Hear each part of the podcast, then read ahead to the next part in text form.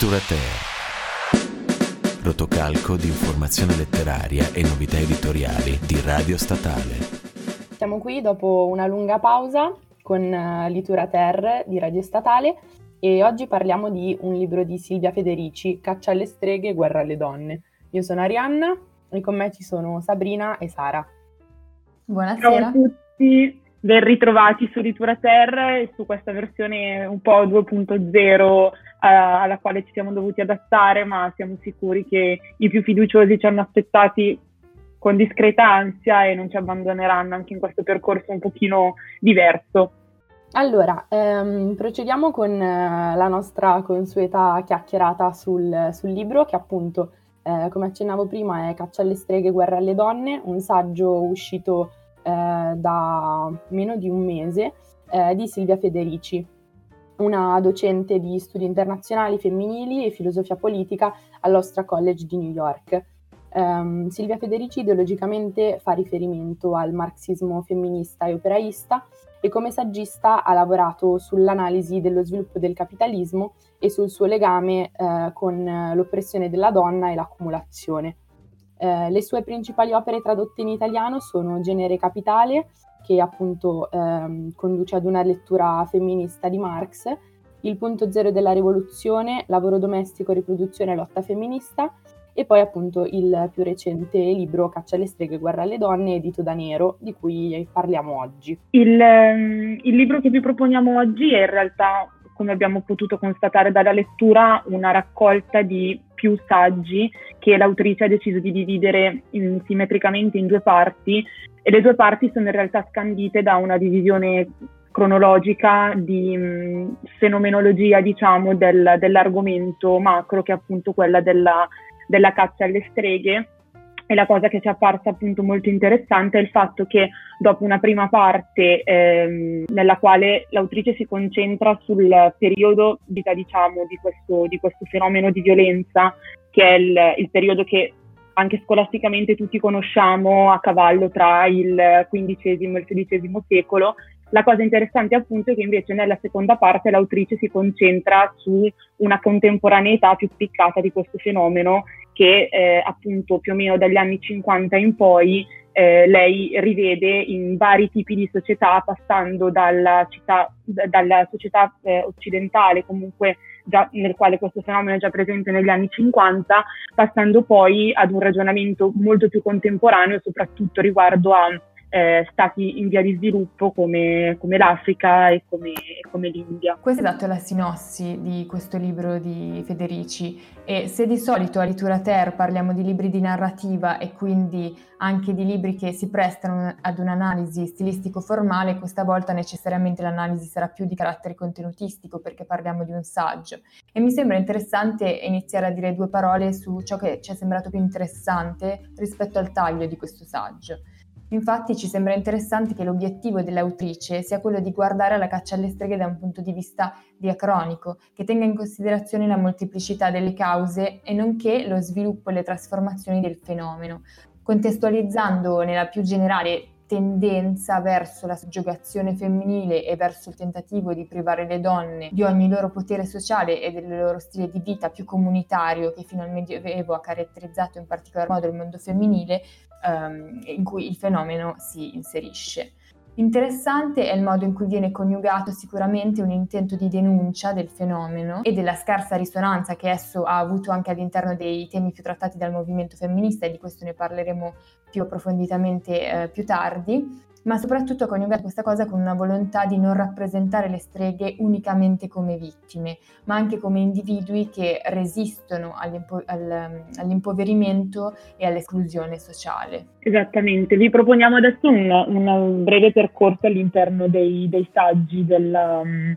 di, Federica, di, Silvia Federici, eh, partendo proprio dall'inizio e quindi seguendo anche un, un filone cronologico, andando a snocciolare un po' quali sono i i nuclei fondanti della nascita di questo, di questo, fenomeno che appunto viene nominato come caccia alle streghe ma che in realtà si può più facilmente mh, descrivere come violenza, violenza, femminile perché poi è in quello che si traduce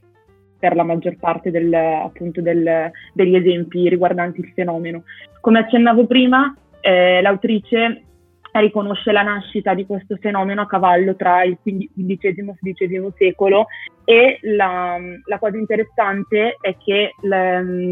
la, la scrittrice trova un, un, un, collegamento netto tra la nascita della caccia delle streghe e l'avvento del capitalismo. Eh, lei afferma sin dall'inizio, mettendo le mani avanti, che tutte le concause ritrovate sono eh, opinabili o comunque sia non hanno un riscontro documentaristico forte, però sono, cioè, ci sono comunque sembrate delle considerazioni veritiere per quanto riguarda questa prima parte. Eh, la, l'autrice appunto sostiene come la nascita delle enclosures, che storicamente tutti sappiamo sono quel primo fenomeno di privatizzazione della terra, sia stata un po' la, la miccia che ha scatenato mh, la presenza sociale di figure che poi sono state viste e descritte come streghe e quindi come personaggi femminili pericolosi all'interno della società. Questo perché? Semplicemente perché di fronte alla, pre- alla privati- a una prima forma di pravi- privatizzazione delle terre eh, sono eh, un, un determinato tipo di persona che è appunto una donna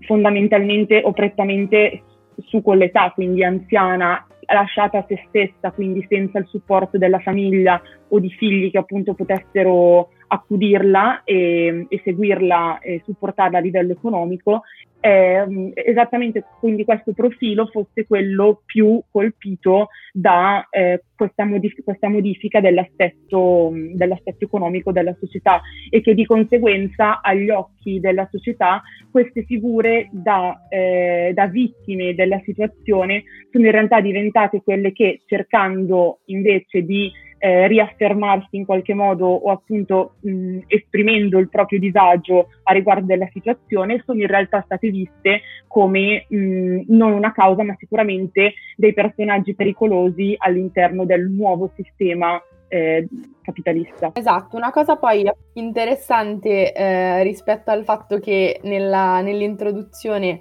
eh, l'autrice eh, parla proprio in riferimento soprattutto a questo periodo di cui ha appena fatto cenno eh, Sabrina, eh, del fatto che a livello storico ehm, questo fenomeno della caccia alle streghe, quindi questi crimini diciamo commessi contro le donne eh, nel tempo attraverso sia la caccia alle streghe eh, attraverso soprattutto la caccia alle streghe dalla, parte, dalla classe sia politica che ecclesiastica, non abbia poi portato, ehm, facendo diciamo, il paragone con altri fenomeni storici di, di sterminio che possono essere eh, considerati in alcuni aspetti simili alla caccia alle streghe, a nessuna giornata della memoria o commemorazione a livello eh, storico tramandata poi nel tempo. Anzi, in realtà eh, i roghi, che sono stati comunque il simbolo di, di, quel periodo, sono diventati addirittura una tradizione popolare, ci sono stati diversi luoghi di cui parla anche l'autrice eh, nel corso del libro in cui mh, la caccia alle streghe è diventata, mh, ha rappresentato una sorta di location suggestiva da poter visitare,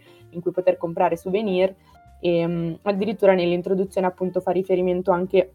ad una canzone eh, danese che si canta durante i festeggiamenti per la notte di San Giovanni e in cui appunto i roghi incarnano proprio questo simbolo di, di tradizione popolare, eh, quasi mh, in una sorta di mancato rispetto per quello che poi in realtà è successo ad una quantità incredibile di donne in, in quel questo tempo. Questo è molto interessante ed è analizzato bene, direi, nella prima parte di questo saggio. C'è da dire però um, che ci sono delle criticità uh, in come il saggio è strutturato. Ci sembra che la prima parte infatti sia uh, un po' ripetitiva perché sono snocciolate più volte le premesse e ribadite, uh, però i concetti sono spesso ripetuti anche insistentemente e questo forse è anche dovuto al fatto che eh, il testo è breve e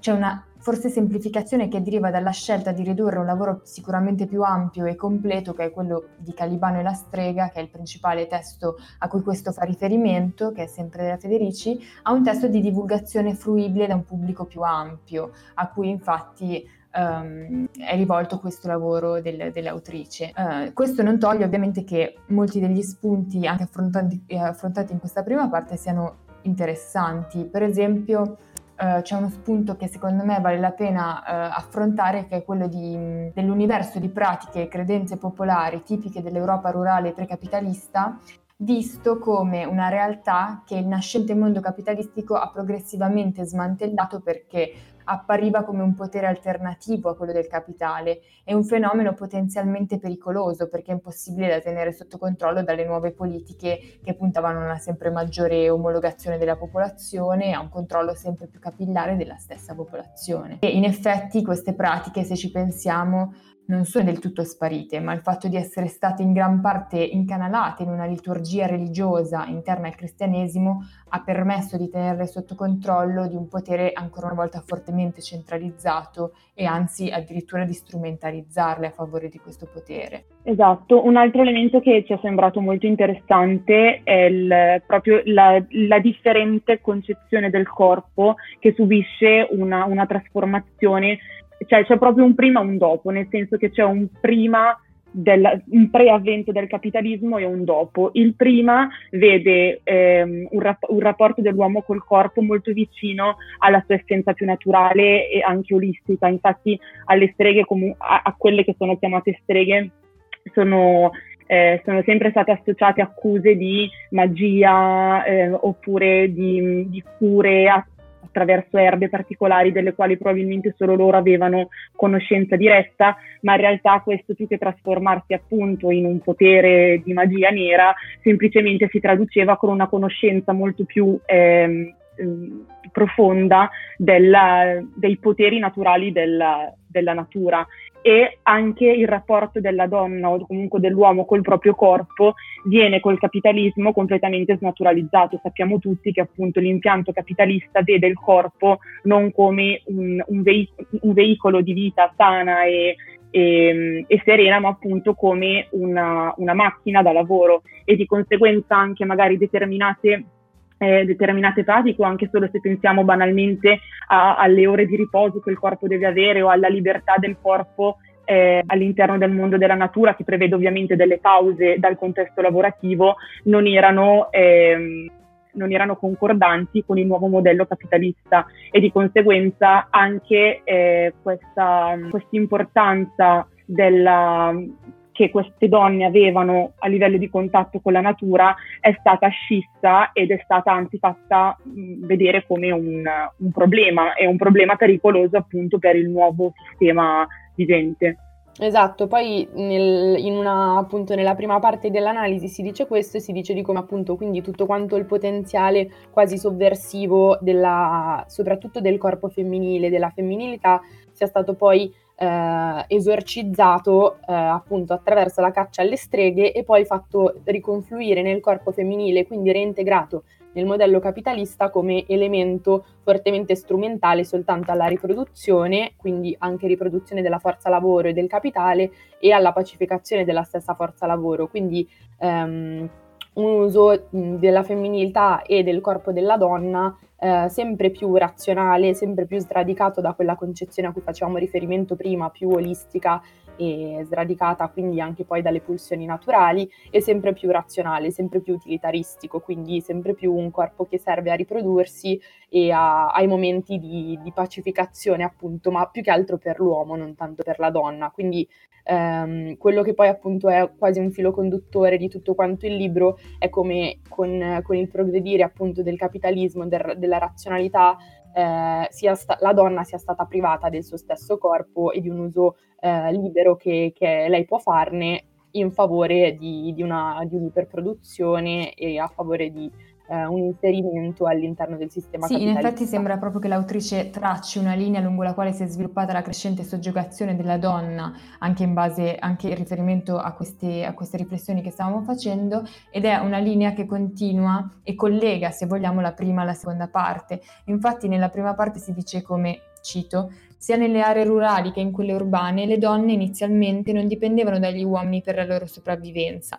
avevano le proprie attività e condiv- condividevano gran parte della loro vita e del loro, loro lavoro con altre donne. Invece più avanti, in realtà più indietro nel testo, ma si tratta di un periodo cronologico eh, successivo, Di nuovo cito, la caccia alle streghe ha creato un regime di terrore per le donne da cui è emerso il nuovo modello di femminilità a cui dovettero conformarsi per essere accettate nella nascente società capitalista. La caccia alle streghe ha prodotto un modello di donna sessuata, obbediente, sottomessa, rassegnata alla subordinazione al mondo maschile costretta ad accettare come naturale l'essere relegata a una sfera di attività che nel capitalismo veniva economicamente svalutata. E infine, nella seconda parte, si continua lungo questo percorso dicendo che la violenza contro le donne non è scomparsa con la fine della caccia alle streghe e l'abolizione della schiavitù, al contrario, è stata normalizzata negli anni 20 e 30 del Novecento, al culmine del movimento eugenetico, la promiscuità sessuale femminile, bollata come fragilità mentale,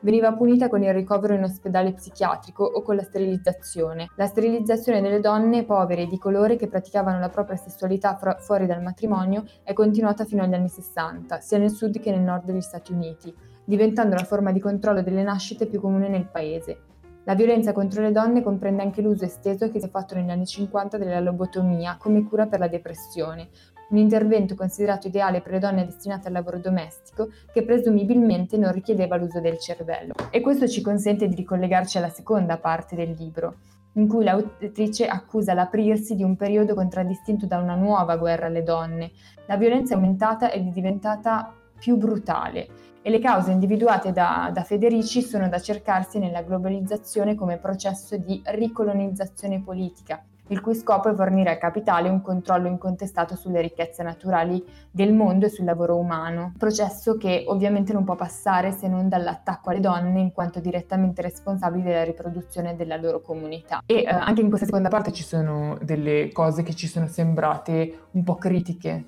Esatto, in realtà ehm, sono sicuramente tutti temi interessanti e che ci hanno appassionate, ci hanno incuriosite.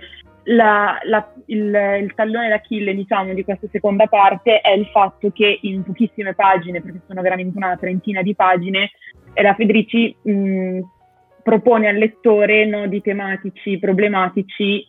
troppi nodi tematici problematici, nel senso che non lascia forse il tempo al lettore di eh, farli propri e capirli fino in fondo, che subito gliene viene proposto un altro. Quindi sicuramente questa potrebbe essere, cioè una causa di questa cosa potrebbe essere il fatto che, come accennava prima Sara, il, il testo che abbiamo ora sotto mano, quindi Caccia alle streghe, guerra alle donne, sia in realtà una sinossi, tra virgolette, semplificata di un trattato più ampio che è Talibano e la strega, che la Federici probabilmente ha proposto per, eh, con un intento divulgativo. E... D'altra parte, comunque, appunto, riflettendo su questo, prima pensavamo che una prima interpretazione, appunto, potrebbe essere questa relativa alla brevità, ma eh, diciamo una seconda eh, strada che, che, si può percorrere riflettendo su, sul testo è quella che eh, semplicemente, come un po' traspare dal sottotesto, soprattutto nel, nell'introduzione, l'autrice fin dall'inizio si, si, mette un po' sulle difensive e tra le righe si legge che diciamo, c'è la possibilità che molti lettori non siano d'accordo con, con quello che sta teorizzando l'autrice. In alcune pagine poi appunto questa, queste sue iniziali eh, avvertenze si fanno sentire con, con, una voce un po' più alta dal momento in cui mh, si muovono dei parallelismi anche piuttosto eh, ingombranti tra appunto la violenza sulle donne a livello proprio eh, sistemico e come addirittura questa violenza sulle donne possa essere direttamente i mandanti di questa violenza possano essere addirittura la stessa Banca Mondiale, le Nazioni Unite e quindi proprio l'impostazione dell'economia politica a livello globale che con i loro programmi e con il loro modo di agire, soprattutto in particolare lei fa riferimento qui all'America Latina, propaghino appunto questo sistema di, di violenza sulle donne. Questo è particolare soprattutto perché in realtà queste ammende che cerca di fare l'autrice eh, le fa fin dall'inizio del libro, mh, mm, seppure in realtà in de- nei passaggi in cui eh, non si rendono particolarmente necessarie perché come, come, accennava prima Sabrina in realtà tutta quanta la prima parte fa riferimento ad un periodo che storicamente è anche molto studiato, quindi non, nessuno potrebbe mai dissentire con quello che l'autrice sta sostenendo, mentre invece nella seconda parte del libro sicuramente eh, queste sue riflessioni si fanno via via magari più, sia più difficili da, da comprendere, sia eh, sempre più prive di una documentazione, di dei dati che permettono al lettore di comprendere perché l'autrice sta facendo queste, queste considerazioni. Non so se anche Sara e Sabrina hanno, hanno questa impressione, però appunto io in realtà questo atteggiamento è un atteggiamento, è un modo di porsi che spesso ho trovato nella divulgazione, nelle riflessioni femministe, forse anche per il fatto che comunque il dibattito in questo senso, nonostante sia un tema di cui adesso ormai si parla molto spesso, le risposte di tutta quanta una parte della società sono ancora molto violente rispetto alla riflessione sui temi femministi e quindi forse questo mettersi sulla difensiva diventa un po' emblematico. È vero e sono d'accordo anche rispetto a quello che dici eh, per quanto riguarda le ehm, i collegamenti, le connessioni causali anche a volte azzardate che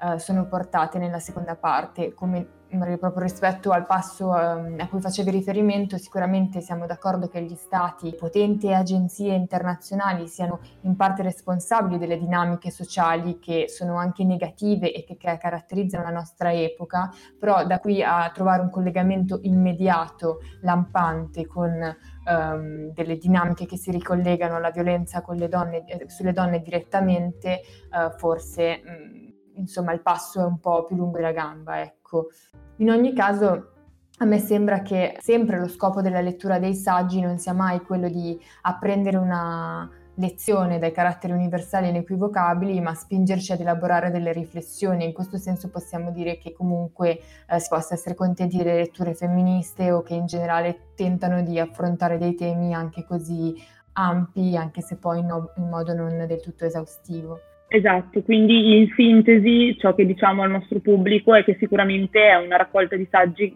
per cui vale la pena spendere del tempo di lettura e che sicuramente appunto non, non essendo portatore di verità universali porta il, il, lettore o voi lettori che eh, a seguito di, questa, di, di, questo podcast apprezzerete la lettura sicuramente appunto eh, per gli spunti riflessivi che da esse emergeranno come sono emersi tra di noi le, le cose, tutte le cose di cui abbiamo parlato stasera. Esatto, poi forse sicuramente una, una, un indirizzo che, che prosegue bene l'aut- l'autrice eh, è quello di invogliarti a leggere le altre sue opere, almeno con me questo è successo, nel senso che appunto lascia quel sapore di riflessione che è avviata ma che non è finita su queste considerazioni possiamo salutarci e insomma augurarvi una buona serata o un buon qualunque periodo della giornata stiate passando, visto che con questo Litura Ter 2.0 potrete permettervi di ascoltare il, podca- il podcast in qualunque momento voi vogliate e ci rivediamo con la prossima puntata di Litura Ter 2.0.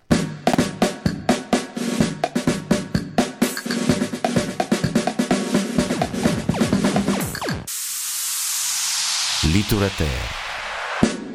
Rotocalco di informazione letteraria e novità editoriali di Radio Statale.